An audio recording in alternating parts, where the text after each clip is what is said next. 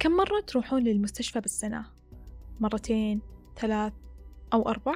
خاصة لو أنت شخص مصاب بضغط أو سكري ومحتاج الفحوصات بشكل دائم أتمنى أن عدد زياراتك تكون أقل بس هل تتوقع بيوم من الأيام راح تكون صفر؟ هذا البودكاست من إنتاج محتويس في معادلة نعيشها وحنا بالغالب مو واعيين لها وهي عادي إنك تعيش حياتك واستانس كل ما طاب لك لأن توك بعز الشباب. الأمراض تجي للكبار لو مرة حسيت بتعب بتروح أقرب مستشفى أو عيادة وقدامك العافية. تتوقع هالشي طبيعي؟ لا مو طبيعي. وهالحلقة من عند اللزوم راح نقيم معك الفكرة.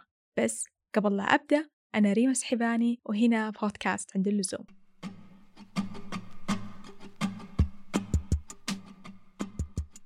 تذكرون الحملات الصحية أيام الابتدائي؟ حملات التطعيم وحملات الأسنان. صراحة وقتها كنت مثل أي طفل يخاف من الدكتور.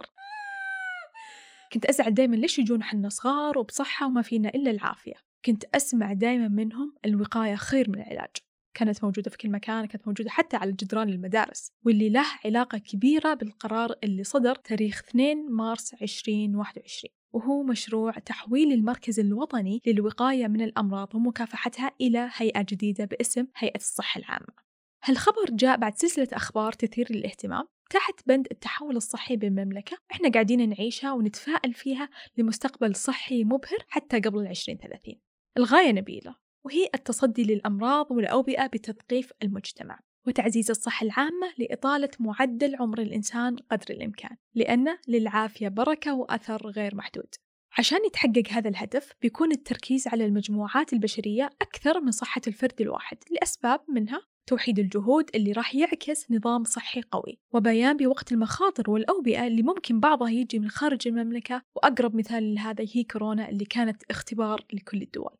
اللي مهتم زيادة تقدر تقرأ عن التجمعات الصحية التي أطلقتها وزارة الصحة في مناطق المملكة الرئيسية للتوعية وتعزيز الصحة وتقديم الرعاية الطبية متى كانت آخر مرة جلست فيها بصمت تام؟ وكيف يستطيع المنجمون التنبؤ بالمستقبل عن طريق الأبراج الفلكية؟ ولماذا يواجه الإنسان صعوبة في الاختيار بالرغم من توفر آلاف الخيارات؟ وما هو الفرق بين التوازن والاتزان؟ استمع الآن لبودكاست العرض الأخير.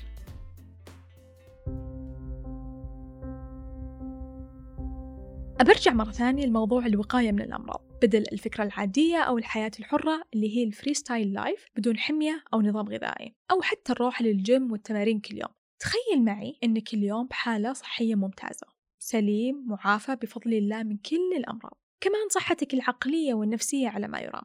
حلو. بس يؤسفني أقول لك أن المقياس القديم تغير.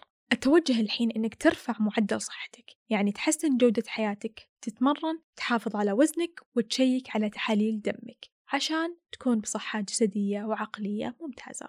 سؤال لك متى آخر مرة سويت فيها تمرين تقوي فيه عضلة قلبك؟ اكتبوا لي في التعليقات ودايما لا تترددون باقتراح مواضيع صحية تهمكم. مفاهيمنا في بعض الأشياء تغيرت. فخليني أقول لك أول حاجة الضغط النفسي. الضغط النفسي بمعنى أنك تشيل هم أكبر من طاقتك لو أنت طالب تشيل هم درجاتك أو لو موظف تشيل هم شغلك وترقيتك حتى لو أنت أم وتشيلين هم عيالك. كمان مفهوم النحافة والبدانة واللي كنا نظن أن الرياضة تخص فقط اللي أوزانهم زايدة والحقيقة أن الرياضة للجميع. تذكر دائما العقل السليم في الجسم السليم. طيب وش نمط الحياة الصحي؟ اللي بيخلي عدد زياراتي للدكتور أو للمستشفى قليلة أو حتى شبه معدومة. سؤال مهم مرة.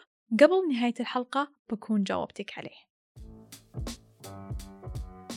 بودكاست جيك فولي صاحبك بكل مكان في مشوارك وفي لعبك. البودكاست اللي نناقش فيه كل ما هو مميز وجديد في عالم الترفيه من تجارب وأخبار تقايم لمحبين الألعاب وأفلام والمسلسلات وكل اللي يحبه قلبك. موعدنا المعتاد كل يوم خميس.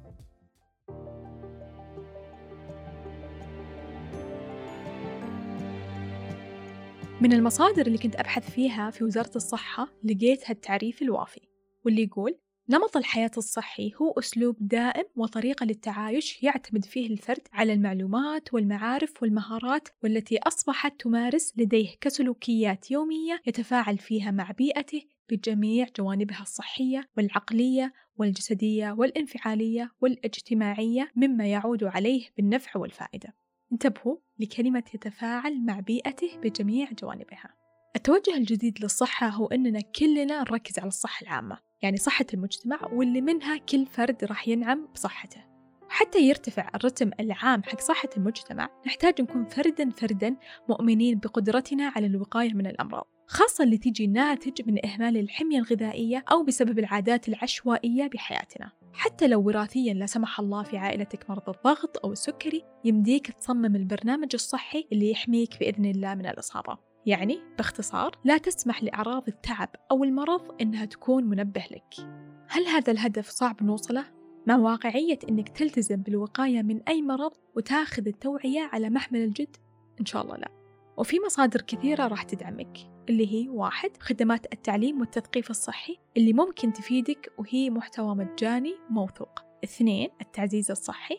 ثلاثة تحول النظام الصحي لنظام مبني على القيمة. بتقييم أداء لخدمات الرعاية الصحية متروك لك للكل مستفيد. طلعوا عليها بصندوق الوصف في الحلقة. القصة بسيطة. مو مطلوب أنك توصل للمستشفى مريض. أنت بوقايتك لذاتك مجرد مستفيد من الخدمة. كمساعدة ومساندة لا أكثر. تخيل أنك قررت تكمل على هذا الروتين يعني الرقابة الذاتية والوقاية الواعية لعشرين سنة قدام ثلاثين أو حتى أربعين والنتيجة حياة صحية سعيدة. بالله ما يستحق هذا الهدف إنك تتحرك عشانه من الحين؟ لا تشيل هم بحلقات هذا الموسم من عند اللزوم راح نتكلم بمواضيع مرة مفيدة وراح ندعم صحة بعض سعدت مرة باستماعك للحلقة وبهالموسم من عند اللزوم موضوعات متعمقة تلامس اهتمامك بالصحة والوعي اللي وصلت له. شارك المهتمين.